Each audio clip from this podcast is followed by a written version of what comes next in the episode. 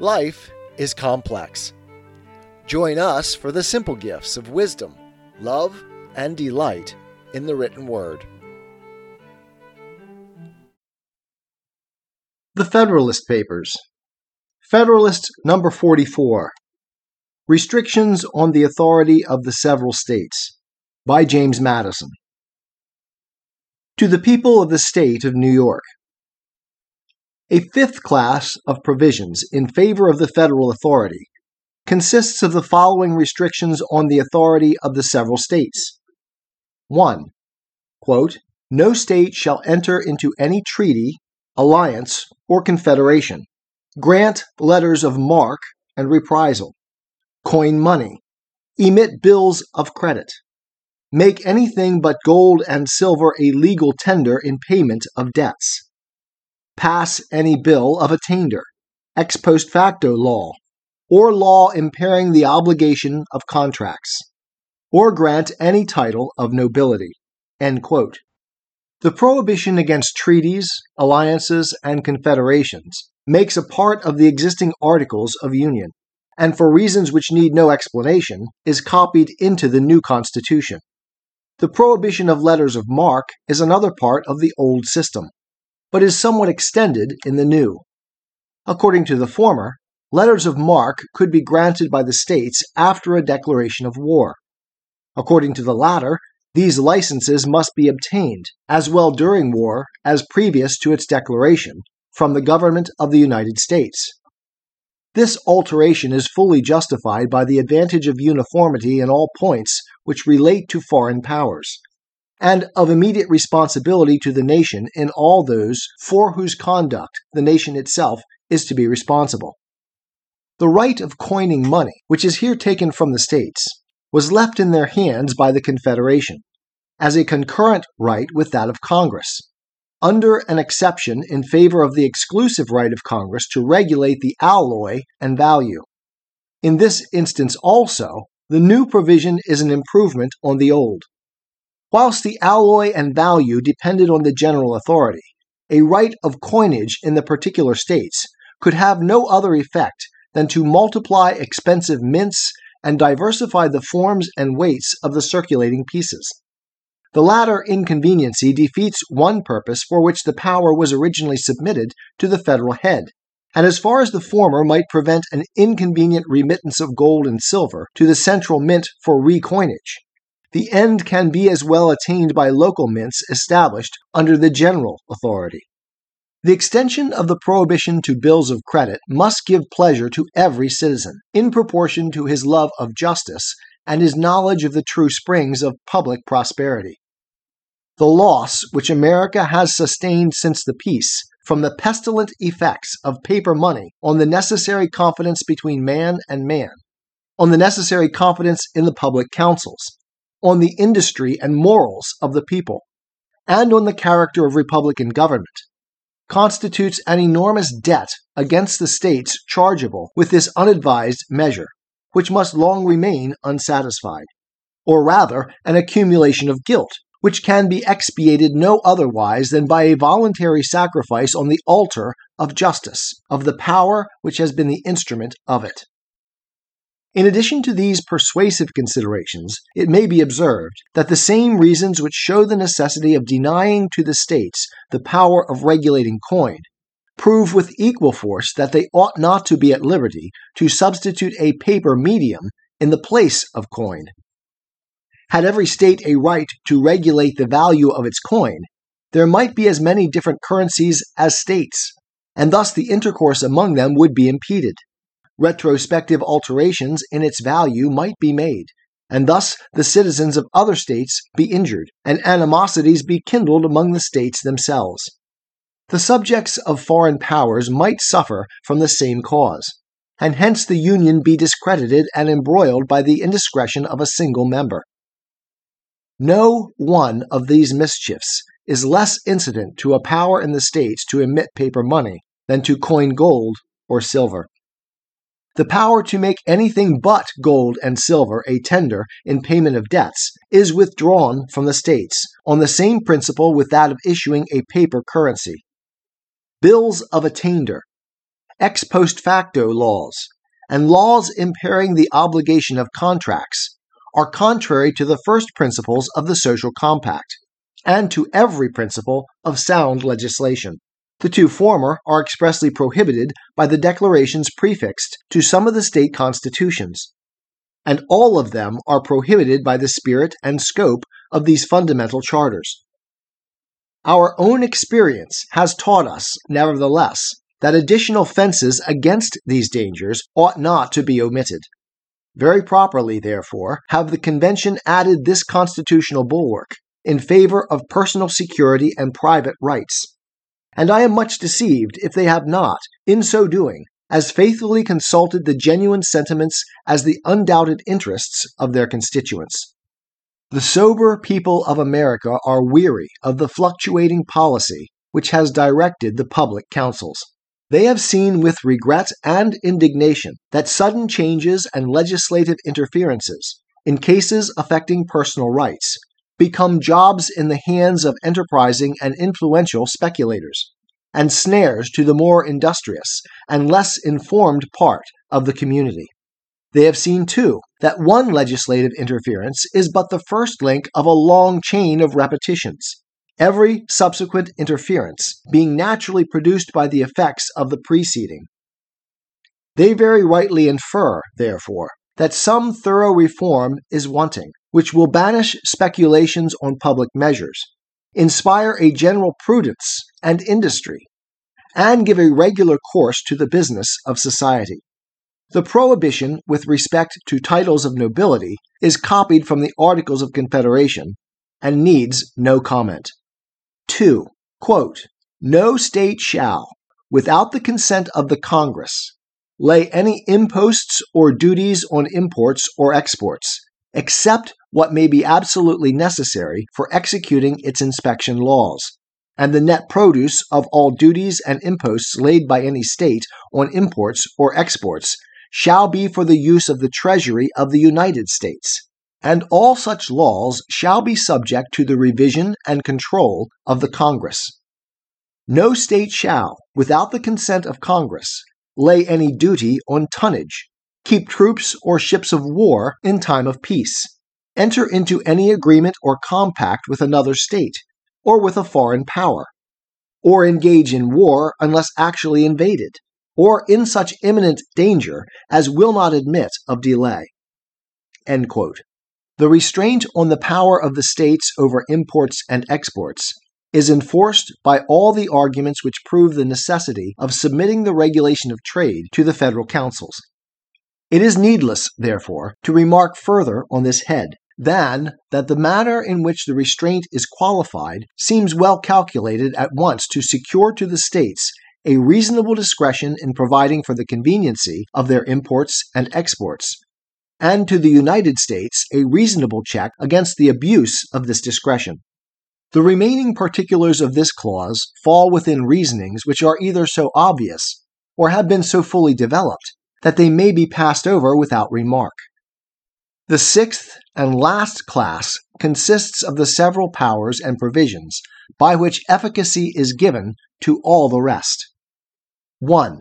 Of these, the first is the quote, power to make all laws which shall be necessary and proper for carrying into execution the foregoing powers, and all other powers vested by this Constitution in the government of the United States, or in any department or officer thereof.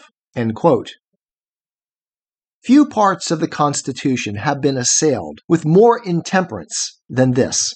Yet, on a fair investigation of it, no part can appear more completely invulnerable.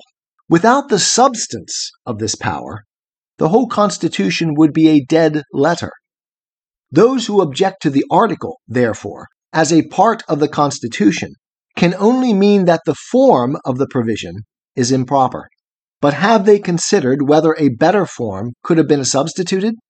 There are four other possible methods which the Constitution might have taken on this subject.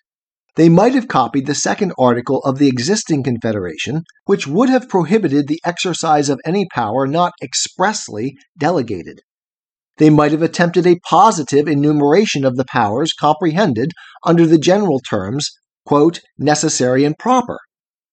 They might have attempted a negative enumeration of them by specifying the powers excepted from the general definition. They might have been altogether silent on the subject, leaving these necessary and proper powers to construction and inference. Had the convention taken the first method of adopting the second Article of Confederation, it is evident that the new Congress would be continually exposed, as their predecessors have been, to the alternative of construing the term expressly with so much rigor as to disarm the government of all real authority whatever, or with so much latitude as to destroy altogether the force of the restriction. It would be easy to show, if it were necessary, that no important power delegated by the Articles of Confederation has been or can be executed by Congress without recurring more or less to the doctrine of construction or implication. As the powers delegated under the new system are more extensive, the government which is to administer it would find itself still more distressed with the alternative of betraying the public interests by doing nothing, or of violating the Constitution by exercising powers indispensably necessary and proper, but, at the same time, not expressly granted. Had the convention attempted a positive enumeration of the powers necessary and proper for carrying their other powers into effect, the attempt would have involved a complete digest of laws on every subject to which the Constitution relates. Accommodated, too, not only to the existing state of things, but to all the possible changes which futurity may produce. For in every new application of a general power, the particular powers, which are the means of attaining the object of the general power, must always necessarily vary with that object, and be often properly varied whilst the object remains the same. Had they attempted to enumerate the particular powers or means not necessary or proper for carrying the general powers into execution, the task would have been no less chimerical, and would have been liable to this further objection that every defect in the enumeration would have been equivalent to a positive grant of authority. If to avoid this consequence, they had attempted a partial enumeration of the exceptions and described the residue by the general terms not necessary or proper. It must have happened that the enumeration would comprehend a few of the accepted powers only, that these would be such as would be least likely to be assumed or tolerated, because the enumeration would of course select such as would be least necessary or proper and that the unnecessary and improper powers included in the residuum would be less forcibly accepted than if no partial enumeration had been made. Had the Constitution been silent on this head, there can be no doubt that all the particular powers requisite as means of executing the general powers would have resulted to the government by unavoidable implication. No axiom is more clearly established in law or in reason than that wherever the end is required, the means are authorized. Wherever a general power to do a thing is given, every particular power necessary for doing it is included. Had this last method, therefore, been pursued by the convention, every objection now urged against their plan would remain in all its plausibility and the real inconveniency would be incurred of not removing a pretext which may be seized on critical occasions for drawing into question the essential powers of the Union. If it be asked what is to be the consequence in case the Congress shall misconstrue this part of the Constitution and exercise powers not warranted by its true meaning, I answer the same as if they should misconstrue or enlarge any other power vested in them as if the general power had been reduced to particulars, and any one of these were to be violated. The same, in short, as if the state legislatures should violate the irrespective constitutional authorities. In the first instance, the success of the usurpation will depend on the executive and judiciary departments, which are to expound and give effect to the legislative acts. And in the last resort, a remedy must be obtained from the people who can, by the election of more faithful representatives, annul the acts of the usurpers. The truth is that this ultimate redress may be more confided in against unconstitutional acts of the federal than of the state legislatures, for this plain reason that as every such act of the former will be an invasion of the rights of the latter, these will be ever ready to mark the innovation, to sound the alarm to the people, and to exert their local influence in effecting a change of federal representatives.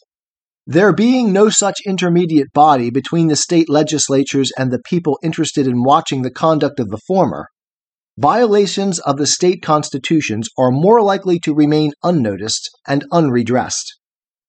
2. Quote, this Constitution and the laws of the United States, which shall be made in pursuance thereof, and all treaties made, or which shall be made under the authority of the United States, shall be the supreme law of the land, and the judges in every state shall be bound thereby. Anything in the Constitution or laws of any state to the contrary, notwithstanding. The indiscreet zeal of the adversaries to the Constitution has betrayed them into an attack on this part of it also, without which it would have been evidently and radically defective. To be fully sensible of this, we need only suppose for a moment that the supremacy of the state constitutions had been left complete by a saving clause in their favor. In the first place, as these constitutions invest the state legislatures with absolute sovereignty in all cases not excepted by the existing Articles of Confederation, all the authorities contained in the proposed Constitution so far as they exceed those enumerated in the Confederation, would have been annulled, and the new Congress would have been reduced to the same impotent condition with their predecessors. In the next place, as the constitutions of some of the states do not even expressly and fully recognize the existing powers of the Confederacy, an express saving of the supremacy of the former would, in such states, have brought into question every power contained in the proposed Constitution. In the third place, as the constitutions of the states differ much from each other, it might happen that a treaty or national law of great and equal importance to the states would interfere with some and not with other constitutions, and would subsequently be valid in some of the states at the same time that it would have no effect in others. In fine, the world would have seen, for the first time, a system of government founded on an inversion of the fundamental principles of all government. It would have seen the authority of the whole society everywhere subordinate to the authority of the parts. It would have seen a monster in which the head was under the direction of the members. 3. Quote, the senators and representatives and the members of the several state legislatures and all executive and judicial officers both of the United States and the several states, shall be bound by oath or affirmation to support this Constitution. It has been asked why it was thought necessary that the state magistracy should be bound to support the federal Constitution, and unnecessary that a like oath should be imposed on the officers of the United States in favor of the state constitutions. Several reasons might be assigned for the distinction. I content myself with one, which is obvious and conclusive. The members of the federal government will have no agency in carrying the state constitutions into effect. The members and officers of the state governments, on the contrary, will have an essential agency in giving effect to the federal constitution. The election of the President and Senate will depend, in all cases, on the legislatures of the several states. And the election of the House of Representatives will equally depend on the same authority in the first instance, and will, probably, forever be conducted by the officers, and according to the laws of the states. 4. Among the provisions for giving efficacy to the federal powers might be added those which belong to the executive and judiciary departments. But as these are reserved for particular examination in another place, I pass them over in this. We have now reviewed, in detail, all the articles composing the sum or quantity of power delegated by the proposed Constitution to the federal government, and are brought to this undeniable conclusion that no part of the power is unnecessary or improper for accomplishing the necessary objects of the Union. The question, therefore, whether this amount of power shall be granted or not, resolves itself into another question whether or not a government commensurate to the exigencies of the Union shall be established. Or, in other words, whether the Union itself shall be preserved. Publius. Tis the gift to be simple, tis the gift to be free, tis the gift to come down where we ought to be. And when we find ourselves in the place just right, 'twill be in the valley of love and delight. When true simplicity is gained, to bow and to bend, we will not be ashamed. To turn, turn will be our delight, till by turning, turning, we come round right.